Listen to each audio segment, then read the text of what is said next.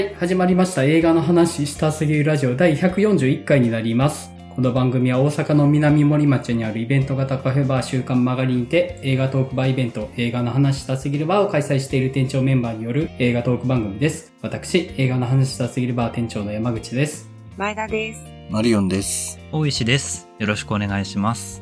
よろしくお願いします。はい。で、えっ、と、今回が配信される日付がだいたい横浜のイベントの日からちょうど1ヶ月ぐらい前になる予定なんですけれども、うんはい。で、お昼に横浜ネイキッドロフトで公開収録と夜にイベントバーエデン横浜で映画の話したすぎるバーを予定してますので、で、えっ、と、公開収録の方はチケット販売になってますので、まあ、予定が合いそうな方はそろそろチケット取っていただけたらなと思っております。チケット売れなかったらどうしようっていう不安もそろそろ、あの、湧き上がってきているので、よかったら押さえといていただけたらなと思ってます。します。はい。じゃあ、近況の話入っていこうと思うんですけれども、前田さん、いかがされてました？えっ、と、今週は、進撃の巨人って誰か見てます？出ますよ。え？アニメ？あの、最終話ですよね。そうあいや、進撃の巨人は、ちょっともうゴジラと並ぶくらいのうん。トピックスなんですよ、本当になるほど。あの、まあ、漫画はすでにだいぶ前に完結しているので、漫画で読まれてる方もいらっしゃると思うんですけど、進撃の巨人は、本当に戦争映画なんで、見てほしいです。語りたい。進撃の巨人で語る回したいぐらいですよね。そうですね。こあう、この、人間ドラマというか、人間っていうものをすごい考えさせる作品ですよね。いや、そうなんです。もう、辛すぎて、でも本当これでもかっていうぐらいね、心を追ってくるというか、そう、だからちょっとゴジラの話と同じぐらいちょっと進撃の話も誰かとしたいなっていうテンションでした。進撃の巨人会やるのはありっちゃありなんですけど、僕、アニメが第1期しか見てないから、アニメで追っかけようと思ったら、どんだけみたいになっちゃって。今からちびちび見て、はい。まあ、年明けとかでもいいんですけど、あえ、でももう一回見直すのは辛いから無理。なんかね、2回見た方がよりわかるっていう話もよく聞くんですけど、ーはい。なんか思い出しただけで辛いシーンがいくつかあってちょっと耐えられるかなって思ってるんですけど。マリオンさんはちょっとでも見てないですか？アニメどこまで見てたかな？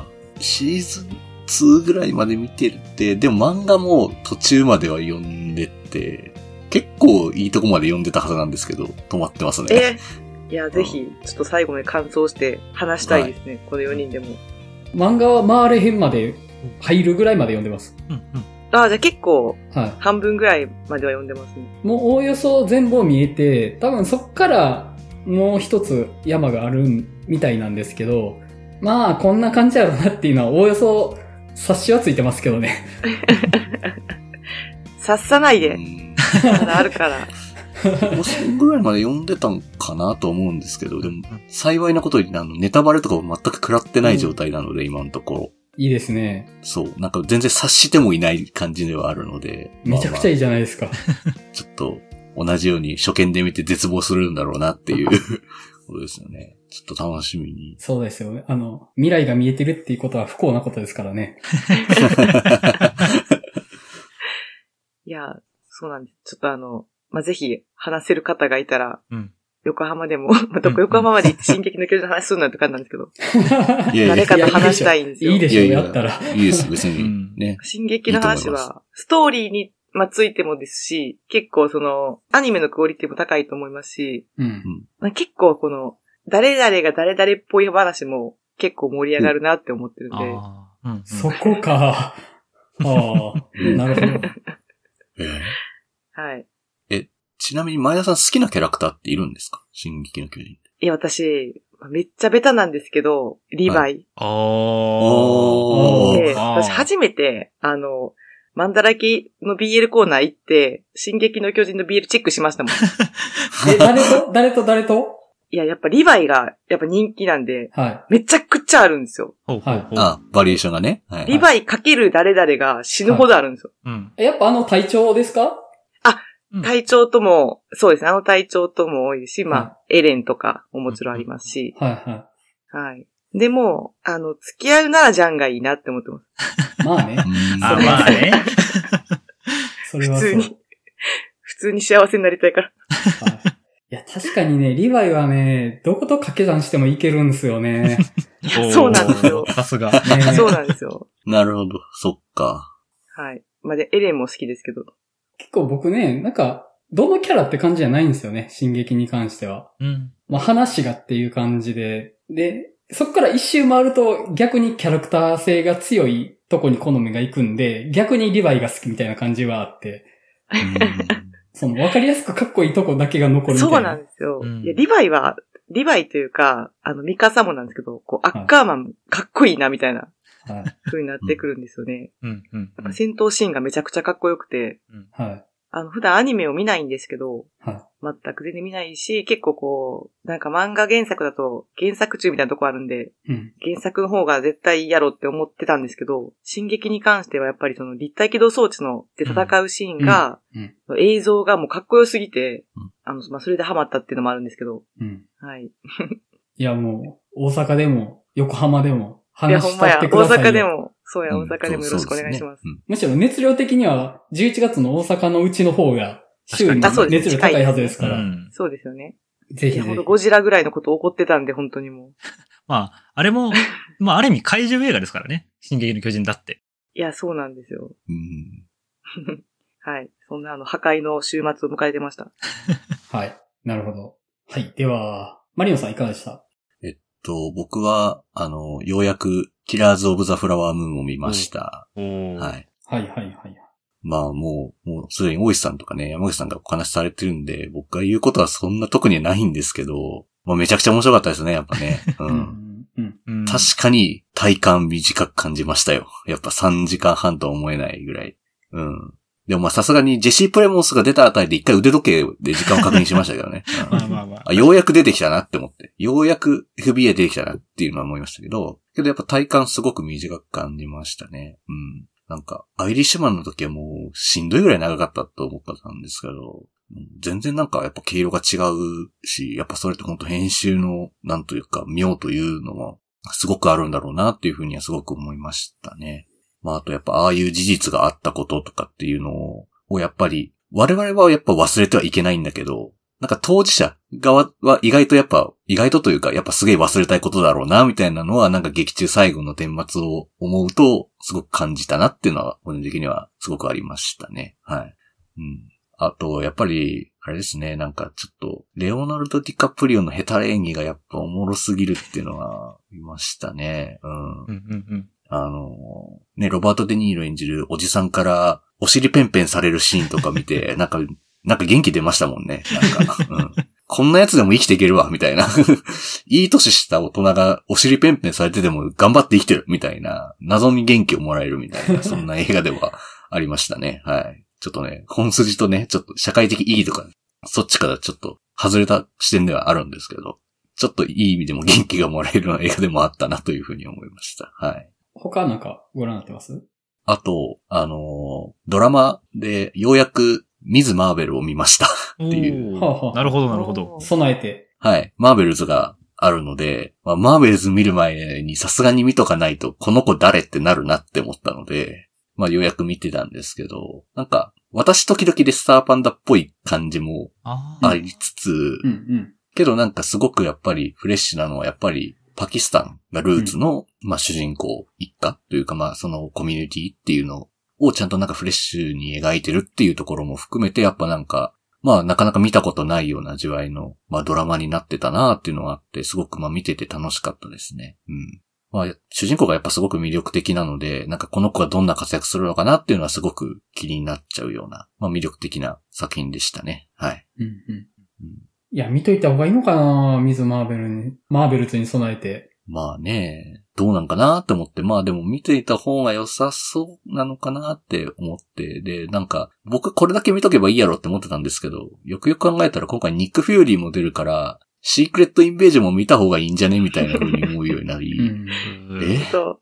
無理くね？とかいう風にちょっと今思ってて、ちょっとあの、計画を見誤ったかもしれないっていう風に今思ってるんですけど、とりあえず今、1話だけシークレット・インベージョンはさっきまで見てました。あはー、偉い。はい。勉強してますね。勉強？勉強なんですかねまあでももう、もはやでもあれなんですよね。勉強って言っても、あの、もう、なんていうんですかね。これ何の組織だっけとか、これなんでこの人こうやったっけとかもう覚えてないんですよね。特にもう、正直。ドラマ見てても。あの、もう僕はだからそんな大して、あの、めちゃくちゃなファンというわけでもないのかもしれないっていう感じはしますけど、特に本当キャプテンマーベルのこと全然覚えてないんですよね、僕。あの、映画見たはずなのに、もう全然話覚えてないし、なんか、えっと、スクラル人ってなんだっけみたいな感じだったので、正直、とか、うん、ダメージコントロール局ってどっか出てきたっけよくわからんみたいな風に思いながら見てたりとか、もう、わからないことばっかりです。はい。見てて。はい、まあまあ、来週、というか今週か、公開ですからね。うん。はい。ちょっと、見に行こうかなと思ってますんで、はい。はい。そんな感じですかね。はい、以上です。はい。では、大井さんいかがされてました？そうっすね。今週見た作品で言うと、北極百貨店のコンシェルジュさんを見てきたんですよ。はいはいはいはい。アニメーション映画で、あの動物たちがこう来るような百貨店を舞台にして、新人の女の子がまあコンシェルジュとして、えっと、仕事をこう覚えていくっていうお仕事ドラマみたいな感じのうんアニメーションなんですけど、なんか、あんまり期待せずに行ったんですけど、結構面白くて。うんうん。なんていうか、意外と哲学的なテーマ性がこう、奥にあったりするんですよね。原作漫画からそうらしいんですけど、うん。その、お客さん動物なんですけど、その動物たちの中に一部その絶滅した動物っていうのがいらっしゃるんですよ。うんうん。うんで、その絶滅した動物っていうのは、必ず人間によって絶滅させられた動物なんですよ。うんうん。ああ。で、ある意味その百貨店の中で、人間が、えっと、コンシェルジュさん、主人公は人間の女性なんですけど、その人間がその、その人たちに対応していくっ話になってて、なんかそれはある種の人間の罪滅ぼしというか、罪滅ぼしをさせられる地獄のようにも見えるんですけど、うんうん。うん。なんかその、もうすでにこの世からいなくなってしまった動物、人間がその存在をなくしてしまった動物に対する罪滅ぼしとしてのユートピアとしての百貨店みたいな。でしかもその、なくしてしまったっていうのの背景にあるのは人間の大量消費主義とかそういうものの影響なんですよね。うんうん。だから、割とその絵柄も可愛いし、子供が見ても全然楽しめるようなアニメなのに、その奥底には割となんか根底に深いメッセージというか、その自然保護だったり、あるいはその絶滅種ってどういう、絶滅種に対して僕らがどういうふうに影響を与えてきたんだっけっていう、割とそのサイエンティフィックな問いというか倫理的な問いみたいなものが、すごいこうずっと根底に流れてるようなアニメーションで、うん、なんかすごく面白かったですね。うんうんうん。特にその、えっ、と、そういう行動の中で、じゃあ映画的にどういう答えを提示するか、ああくまで責めるだけじゃなくて、じゃあどう生きるべきかっていう倫理観も一応映画の中で提示するんですけど、そこがある種のその利他性の尊重なんですよ。うんうん。うん。自分じゃない種、まあ、それはもう動物も含めたと思うんですけど、他者に対してどう接するかっていうことに、その注力をいかにできるかっていうところを解いていく、その大切さを解いていくようなお話にもなっていて、で、なんか二重構造だなって思ったのが、百貨店ってもう実は我々の現代社会においてもちょっと絶滅危惧種じゃないですか、そもそも。うんうん。いろいろモールとか、いろいろ、なんていうかな、ショッピングモールみたいなものが優勢してきて、百貨店みたいな文化自体、あるいはそこにいるコンセンジュさんってお仕事自体がそもそも絶滅の危機にあるみたいなうん状態の中で、なんかその全体全てにおいて滅びの黄昏を見てるような、そういうアニメーションになっていて、うんほうほうほすごい興味深い、いい映画だなって思って見てました。う。うん。面白いですね。いや、あの、ツイッターで感想を見かけて、そういう切り口かっていうのは、面白いなと思いました、本当に。うんうん、なるほどなと思いましたしうん、ちょっと見てみたいなって思えるぐらいには、切り口がいいなって思いましたね。うん。ぜひ、それこそ山口さん、もしお子さんと行く機会があったら、ぜひぜひ、多分、お子さんと一緒に行った親御さんで、多分、感想も違うし、それを子供と語り合っても面白いなと思うので、うんう。うんん。もし、あの、機会があればという、うんうん。もし、機会があったら、子供と見てみます。ぜひぜひ。今週はそんな感じですね。はい。はい。えー、僕は今週テーマ作品しか見てないですね。ちょっと体調不良が長引いてたので、うんうん。っていう感じなんですけれども、えー、では、番組全体に対してお便り2通いただいてますので、紹介させていただきます。まず1通目、ジンジンさんからいただいてます。月があまりにボロカスに言われたので、途中で聞くのをやめた小心者です。ところで、愛に稲妻に心持っていかれてしまいました。余韻があるとか、福田村事件や月のように何かを考えるきっかけになれば、みたいな映画でもなく、単純に面白くて、ぜひぜひ皆さんのご意見を聞きたいです。心の準備はできています。特に前田さんの意見が聞きたいです。よろしくお願いします。アンダーカレントは先に原作を読んで意味わからないだらけだったので友達にあげちゃったんですが映画で全てすんなり入ってきました。ラストがとても良かったです。原作で特にわからなかったところをはっきり映像として見せてもらえました。リリーさんがリリーさんでよかったし、カラオケシーンで素敵な歌声聞けたところで、今泉監督に感謝しましたと。はい。ありがとうございます。ありがとうございありがます。とうございます。月回に関してはね、ちょっと作品を好きな方が聞くにはちょっと聞きづらい回だったかもしれないんですけれども、まあ正直ね、あの、あの作品がどうこうじゃなくて、もう事件自体に僕むちゃくちゃ怒ってるんで、うんあの、もう冷静に語れないんですよ、あの話。うんうんあれを取り上げた時点で、僕はもう冷静じゃなかったので、もう、その点に関してはご容赦くださいっていう感じです。はい。で、愛に稲妻、いかがですか？なんか、ご覧になった方います？誰も見てないのかな、これ。誰も見てないない。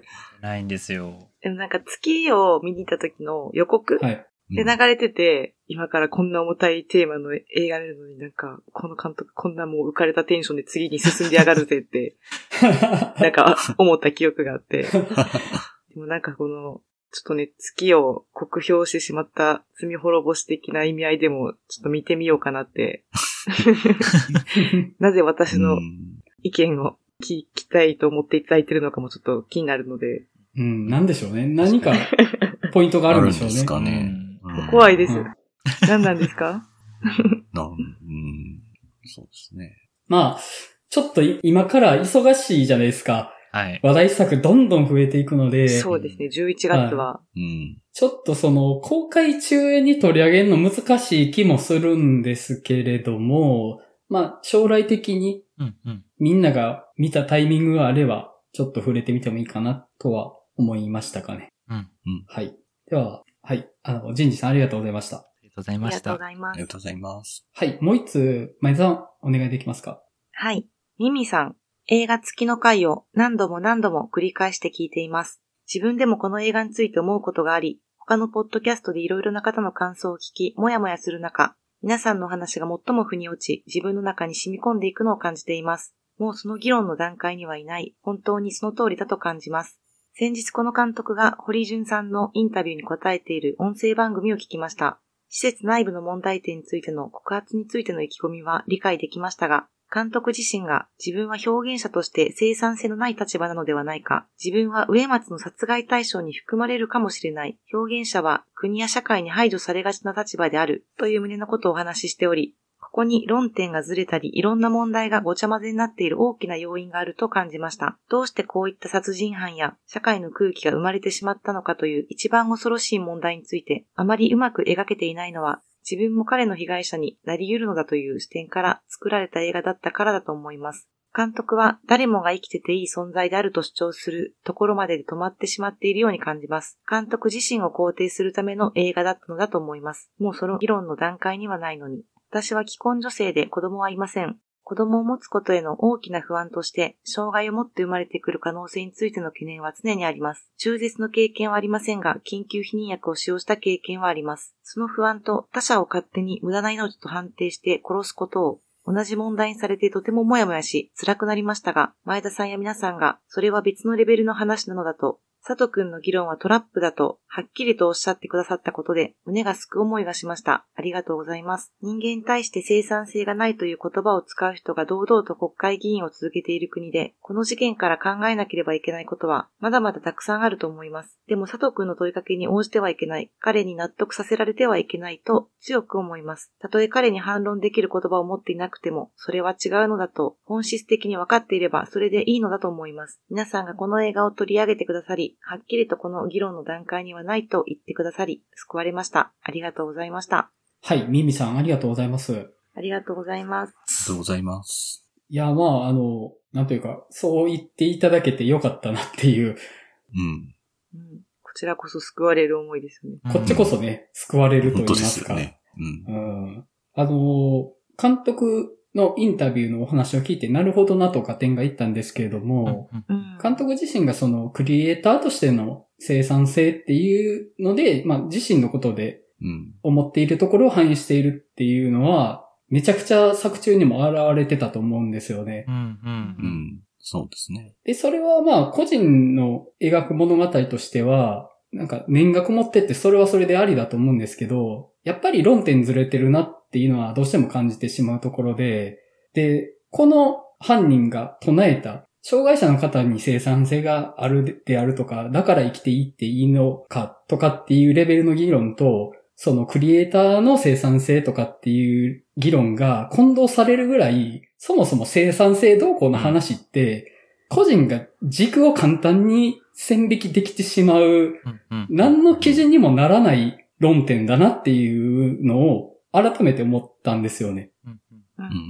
自分が引きたい線で引ける基準で、そもそも議論なんてできねえよっていう。うん。だからこそ、この議論はそもそも乗っかった時点で罠だっていうのは本当にそうだなと思って、で、世の中にはあの、乗っかった時点で負けなトラップの議論っていっぱいあるじゃないですか。はい。うんうんうん。いっぱいありますね。うん。それをちゃんと分かっとくのって大事だよなっていうのを改めて思いましたね、今回。うん。まあうんうん。好き会で話したのもそうだし、今回お便りいただいたことでも、うん、なんかそれを話す時点でもう罠にかかってるぞっていうのは、まあ理解しときたいなっていうのは思いました。本当に。うんはい。いや、なんか、あの、すごいありがたいお便りで、あの、いやいや、そう。そうなんですよ。はい。